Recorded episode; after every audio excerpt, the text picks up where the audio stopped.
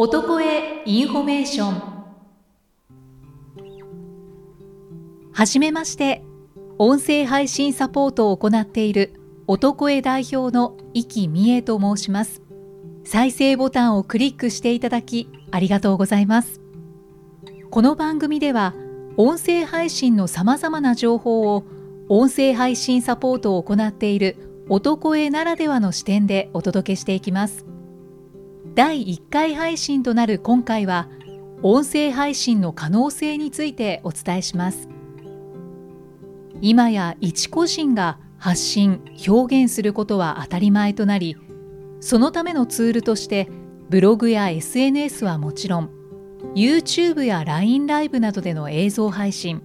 またヒマラヤ、ボイシー、レディオトーク、スタンド エフエム などでの音声配信といったさまざまな媒体があふれています。この中で現代の生活と非常に相性が良いのが音声配信といえます。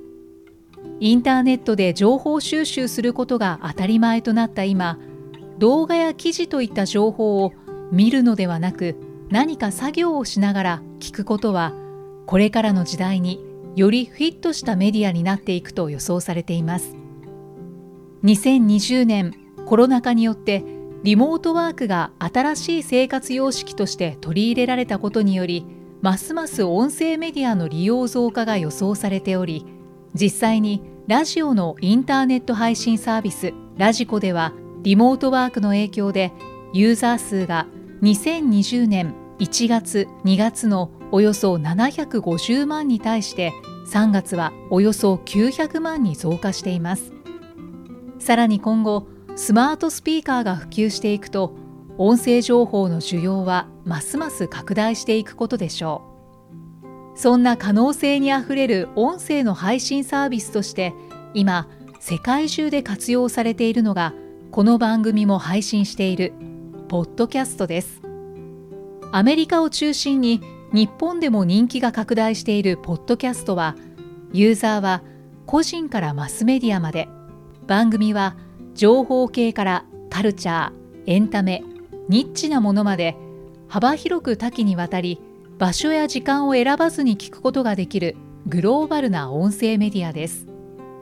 男へでは、このポッドキャストを活用して、あなただからこそ届けることのできる音声番組の制作、配信サポートをさせていただいています。ところで、あなたは自分の声について何か意識したことはあるでしょうか？あなたの声はあなたの個性がダイレクトに感じられる唯一無二の伝達手段です。